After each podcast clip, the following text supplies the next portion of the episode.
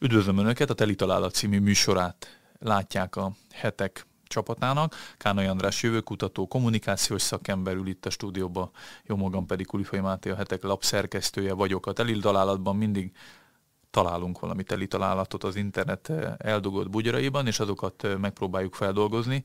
Gyakorta olyan hírekről, posztokról, véleményekről, adatokról van szó, amelyeket valamiért nem dolgoz föl kellő súllyal a mainstream média, de mi megpróbáljuk azt megbeszélni Andrással, és hát a kedves nézőknek a javaslatait is várjuk a komment szekcióban. Ha még nem tettétek meg, kérlek iratkozzatok fel a Hetek YouTube csatornájára, és állítsátok be a csengőgomb megnyomásával az értesítéseket is.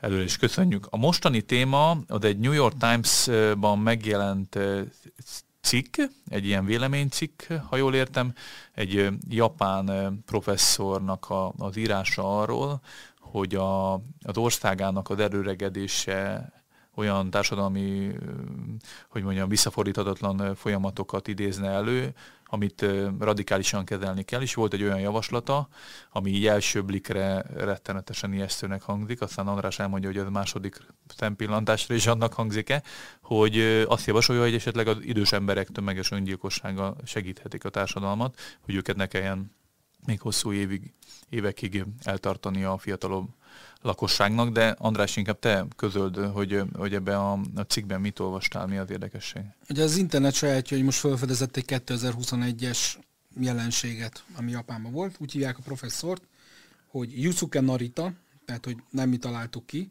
és azt hittem elsőre, hogy ez egy szatíra, mint a Jonathan Swiftnek az akkori Angliában ugye a szerény javaslata, az emberevéssel, meg mindenek.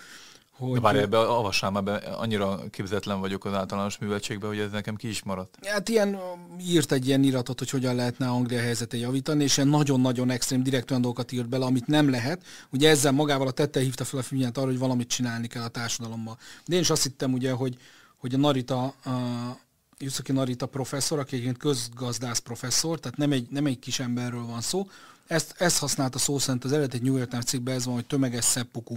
Ugye a szeppuku az a harakiri, tehát aki látott filmet, azt tudja, hogy előveszi a szamurája kardot, és beledől, illetve fölvágja a saját beleit. Tehát egy nagyon-nagyon csúnya kép, és azt mondta, hogy ez egy megoldás lenne egy ilyen tömeges szeppuku, ha az öregeket így kivégeznék saját magukat, tehát kegyes volt, nem azt mondta, hogy az államnak kéne kivégezni.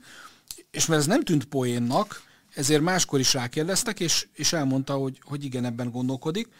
Annyira, hogy hirtelen ez a professzor, akiről senki nem tudott semmit, és nem volt híres, hirtelen pólók születtek, megnőtt a közösségi média elérése.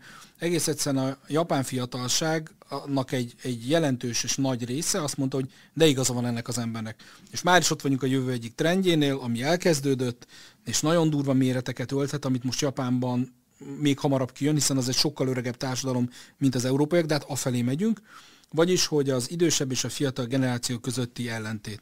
És ennek az ellentétnek az a nagy kérdés, hogy ki tartsa el az öregeket. Ez a kérdése, ez az alapvető kérdése, és erre azt mondják a fiatalok, hogy nem mi szeretnénk, és hát milyen óriási problémákat és nehézséget ró ez ránk.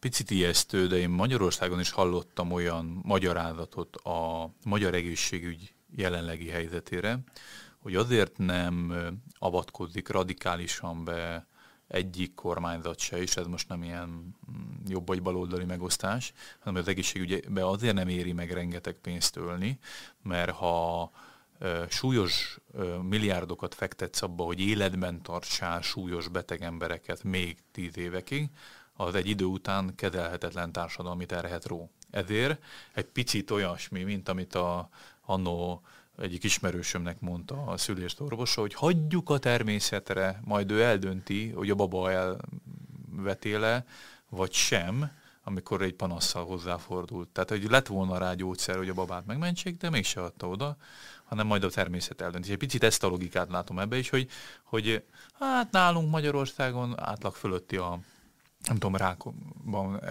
elhunytaknak az aránya, vagy a szív- és érrendszeri betegek aránya, és azért nem fektetnek irgalmatlan összegeket abba, hogy ezt megoldják, ezt a helyzetet, mert nem szeretnének még több 80-90-100 éves embert az egészségügyi intézményekben fenntartani. De ez csak egy ilyen futó Conteo elmélet szintjén terjengett bizonyos ilyen újságírói körökben. De ez egy kérdés vett föl a te példád is, Magyarországra, és a japán példa is, hogy mi a véleménye a társadalmak az idősekről. Szerintem ez a nagy kérdés. Igen. Tehát, hogy hogyan áll hozzájuk, hogyan tekint rájuk, mit mond az ő életükről.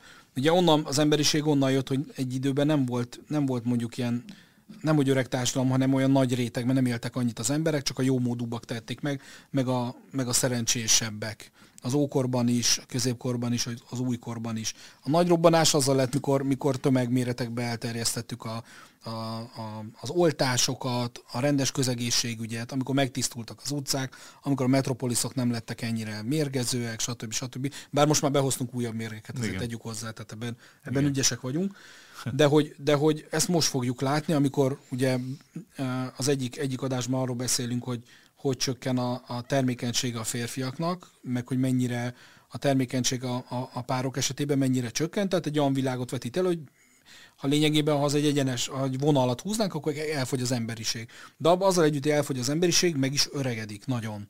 És ez inkább az érdekes, hogy így jövőkutatóként is, hogy milyen társadalom lesz, ami előrekszik. Hát az olyan társadalom lesz, hogy jobban fog ragaszkodni ahhoz, ami már megvan. Tehát kevesebb lesz az újító gondolat, az innováció, kevesebb lesz az ismeretlen út, a kísérletezés, illetve a másik az, hogy egyszerűen több erőforrást kér a társadalomtól, és azért mondtam ezt el kell dönteni a társadalmaknak, ráadásul elég hamar, ez 20 év múlva itt lesz a nyakunkon, japánoknak már ott van a nyakukon. Az ő egyik válaszuk például erre, ami még tömegméretekben nem tudott elterjedni, de van benne fantázia, az úgynevezett ilyen elderkel robotok, vagyis az idősápoló robotoknak az elterjedése. Tehát ebbe van ráció, hogy olyan berendezéseket csináljunk, ami segít abban, hogy főleg, és megint olyan egyedülélő idős emberek, hiszen ott is elválik az, hogy a nők tovább élnek, mint a férfiak, és képzeljük, Magyarországon ez nagyon ló, tehát hogyha ez folytatódik, akkor megint csak mindig a jövőre nézünk, ne a mostból induljunk ki, de nem most, az azt jelenti, hogy rengeteg sok idős néni lesz, akik egyedül élnek. És akkor itt a technológia tud egy picit segíteni, de a társadalom is kell hozzá, hogy mondjuk vannak olyan már ilyen pici asztalrakató robotok, amik figyelmeztetnek arra, hogy beszedted el a gyógyszert, tehát ilyen prototípusok vannak, figyeli azt, hogy esetleg ad-e életjelet, és ha nem, akkor megvan adva, hogy kitriaszt, mondjuk elesett, és nem ment át előtte, és mondjuk az a szokás, hogy van, nincs az a zaj, az a hang, ami van. Tehát, hogy egyrészt technológia ez van, de a másik az, hogy jó, akkor ez hova van bekötve, hogyan van ez az orvosi társadalommal. Ha idősebb lesz a társadalom, mások lesznek a bajok. Tehát másfajta kórképekre kell felkészülni. És ugye onnan indultunk, hogy az japán ember azt mondja, hogy a problémát ne oldjuk meg, hanem végezzük ki. És ezért hihetetlen, hogy ráadásul egy olyan társadalomban mindig azt hallottuk, hogy mennyire jól összetart. A japán társadalom nagyon homogén, nincsenek bevándorlók, ott japánok vannak, akik így nagyon közösségek. A gyerekek megtanulják az iskolába, hogy ki kell takarítani az öltözőt. Japán futball VB-n, olimpián, a sportolók a saját öltözőt, tehát egy nagyon közösség társadalom, és már ott is elkezdődik ez a generáció szakadás. Igen, csak közben sok gondolat van nagyon a fejemben. Az egyik része az az, hogy azért a japán kultúrával kapcsolatban történelmi előzménye is van, hogy mennyire kemény és kegyetlen is a japán társadalom. Tehát most ilyen szép dolog, hogy ők feltakarítanak maguk után, de ez a fajta precizitás ám a második világháború alatt vagy után is azért, hogy mondjam, tehát hogy néha a nácikat megszégyenítő keménységgel tudtak például Kínában eljárni, vagy más. Tehát hogy azért érdekes, hogy a saját kulturális közegében kell értelmezni akár ezt a javaslatot is, mert ugye pont azt mondtad, hogy egy ilyen, abba a kultúrában benne van a harakiri, vagy ez a másik japán szó, amit használtál, Szeppuku. Ez a rituális öngyilkosság, vagy a közösség érdekében tett öngyilkosság, vagy egy nemesebb cél érdekében tett öngyilkosság. Ez az európai individualista társadalomban ez rettenetesen idegen, és jó is, hogy idegen, mert a mi értékrendünk, vagy morálunk, vagy a zsidó-keresztény kinyilatkoztatás alapján az emberi életértéke szempontjából, hogy mondjam, nyilvánvaló, hogy az öngyilkosságot elutasítjuk, viszont azért a japán kultúrában ez annyira nem rettenetesen idegenül hangzik ott egy ilyen javaslat. Biztos ott is felháborodtak, de nem csodálkozom, hogy a fiatalok erre reflektáltak. Viszont visszatérve a nyugati társadalomra, azért itt is van, és tudom, hogy ez megosztó téma, de hát bele kell állni, hogy az individualizmusunk odáig fajult, hogy az egyén kényelme szempontjából viszont feláldozunk életeket, gondolok itt az abortuszra. Tehát ott is van egy olyan jellegű életkioltás, ami azért, mert befolyásolná a mentális állapotunkat, a gazdasági helyzetünket, az egész hátralevő életünknek menetét, ezért bizonyos szempontból felülírják a társadalmi elképzelések az életnek a fontosságát, védendőségét, vagy stb. Annyira nagyon nem rettenetesen nagy a távolság egy magzatgyermek megölése, vagy egy idős embernek az öngyilkosságba hajszolása között. Ez érdekes hasonlat, igen, ez érdekes hasonlat. A másik kérdés pedig hogy sokan felvetették azt, hogy vajon túlnépesedés probléma van-e azzal kapcsolatban, amit a japán úriember mond. Nyilván itt az előregedő társadalom kezelése a fontos, mert azért Japánban volt olyan év, ahol 0,9 volt a reprodukciós ráta. Tehát a 2,1 az ideális, mert akkor marad fönt az adott társadalmi lélekszám, és hogyha egy picit szaporodik minden társadalom, akkor sosincs előregedéssel akkor a probléma, hogy nem annyira van. Viszont a Japánban volt az egyik legalacsonyabb a reprodukciós ráta az összes országban viszonyítva, tehát ott tényleg probléma az erőregedés, viszont itt ugye felmerülnek ezek az elméletek, hogy vajon ez, ha elterjed ennek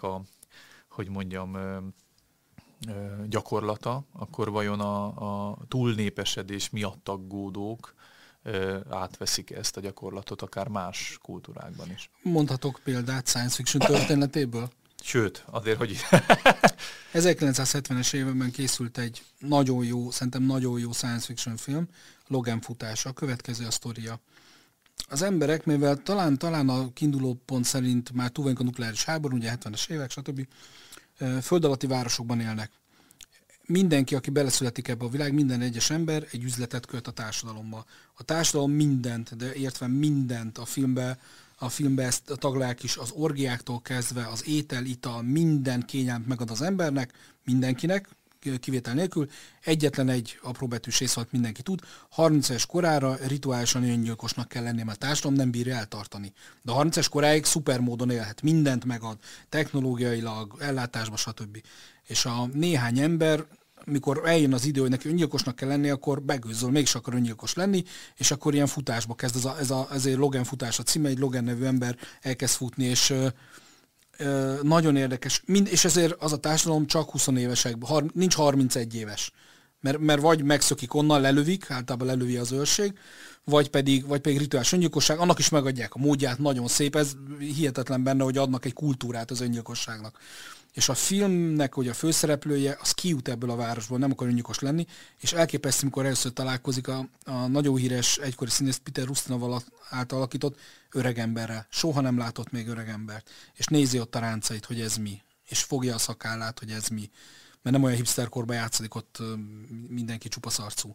És hogy ez a rácsodálkozás az, ami kellene társadalmilag, de mindesetre benne van ez a dolog. A másik egy olasz regény, Éjjeli utazók vagy Éjszakai utazók a címe, 80-as években jelent meg, csak én könyvben olvastam, nagyon vékony, tehát olasz fantasztikus regény. Az pedig arról szól, hogy mindenki, aki talán 49 éves lesz, azt csinálják, hogy társadalomból elszálltják őt egy szigetre, ahol nyugdíjasként jó módban élhet az idők végezetéig, de a társadalomból kivonják. Az egyetlen baj az, hogy amit nem tud senki sem, mert onnan senki nem jön vissza, hogy ott van egy ilyen lottó, és aki a lottón úgymond kihúzzák, az eltűnik a szigetről. Tehát magyarán a társadalom egy ilyen kettős mozgással oldja meg azt, hogy ne legyen annyi idős, akiről gondoskodni kell.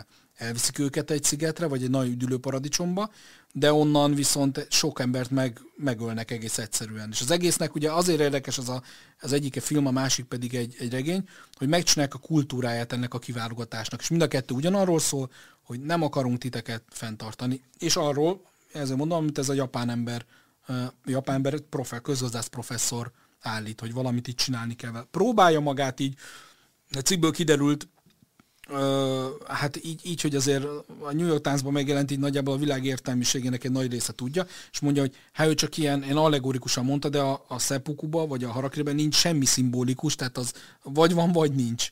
Tehát ugye az a döbbenetes benne, hogy egyáltalán fölmerős még egy, amit mondtál, hogy igen, a japán társadalom, a japán történelem nagyon kegyetlen, de kikkel, kínaiakkal, keresztényekkel, igaz a japán keresztényeivel, ugye erről szólt a Scorsese filmje, meg a behatoló mint a nyugatiakkal, tehát erről sok film volt, a Shogun, vagy az Amerika, az utolsó szamuráj, tehát ezek megvoltak, de a saját népükkel kapcsolatban azért nem voltak akkora vérengzések, és ezért volt furcsa nekem, hogy itt tarthat már Japánban ez a nemzedékek közötti szakadék, vagy egyetnemértés, hogy ez felmerülhet. És akkor itt jön a harmadik, ami bennem még gondolat felmerült ezzel kapcsolatban, amit mondtál, hogy a jelenlegi digitális korban én azt veszem észre, hogy az időseknek a PR-ja rettenetesen sokat romlott. Mert régen, amíg a hagyományos kommunikációs eszközök voltak, akkor a megbecsültsége az idős társadalmi rétegnek valamiért egy picit nagyobb volt. Ott volt a bölcsesség náluk, az élettapasztalat, a háborúnak az élményeiről való beszámolás, a nehéz, válságos helyzetekben való túlélési eszközök.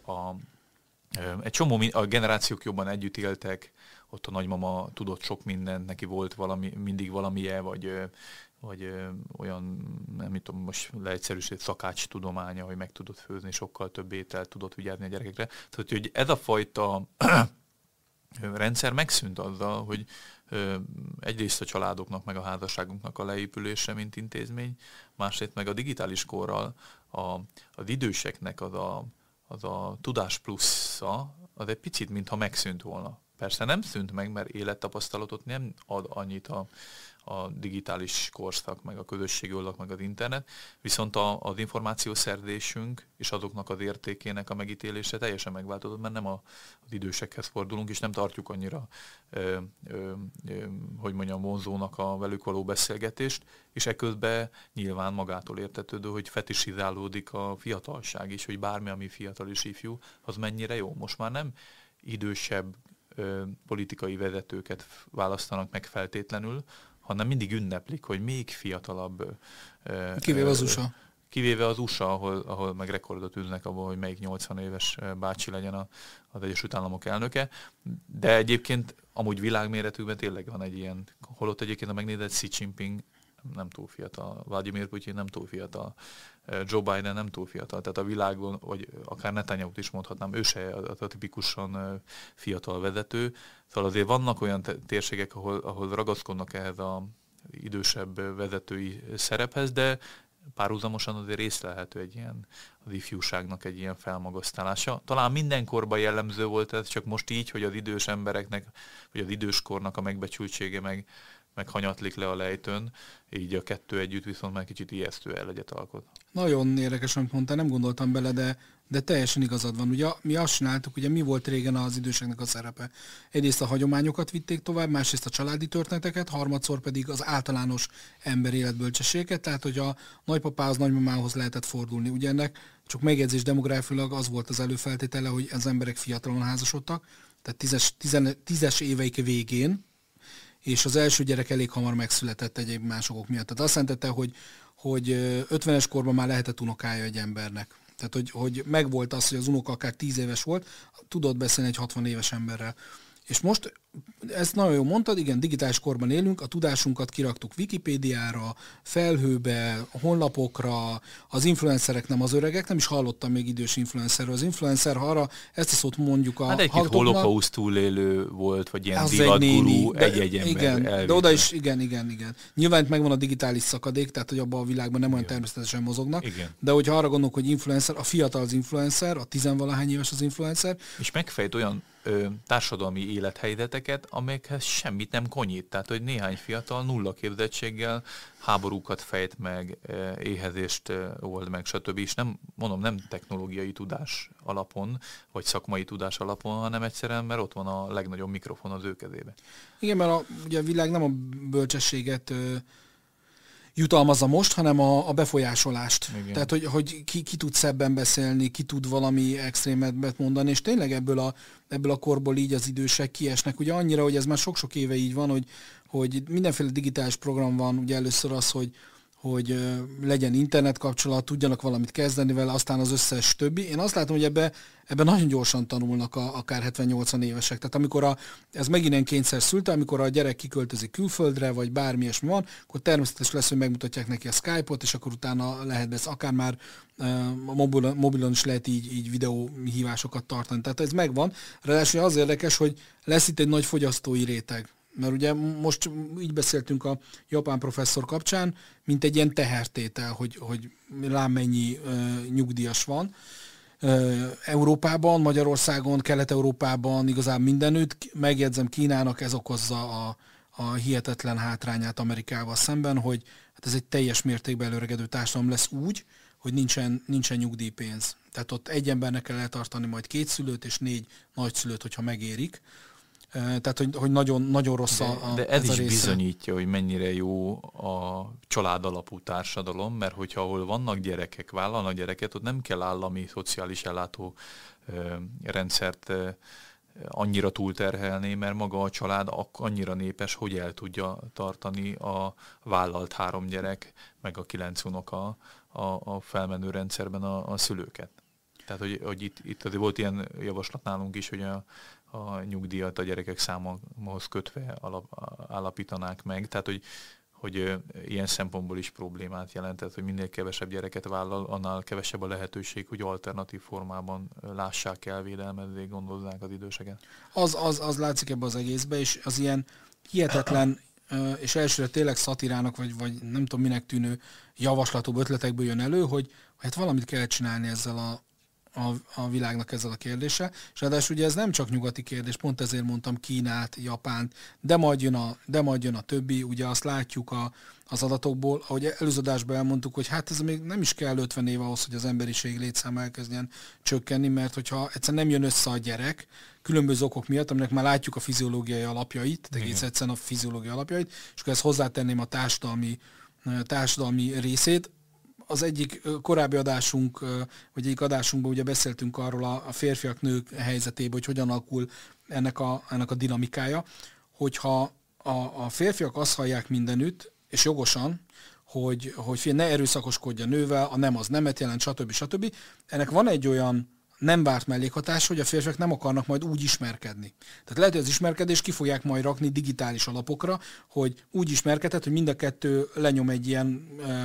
Egy olyan kapcsolatom azt mondja, hogy igen, saját szabad akaratomból akarok ismerkedni, én is. Tehát meg lesz a jogi alapja. De hát ebben hol lesz a... Jó, de a Tinder az már ez.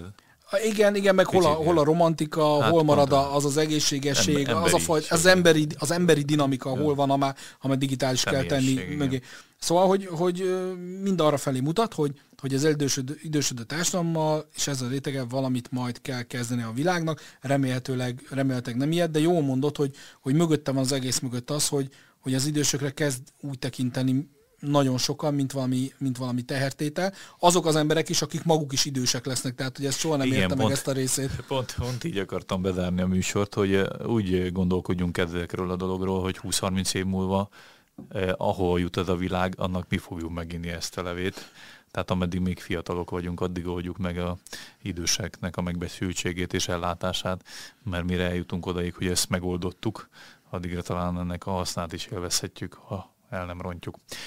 Milyen felemelő zárszó volt ez egy viszonylag drámai témának.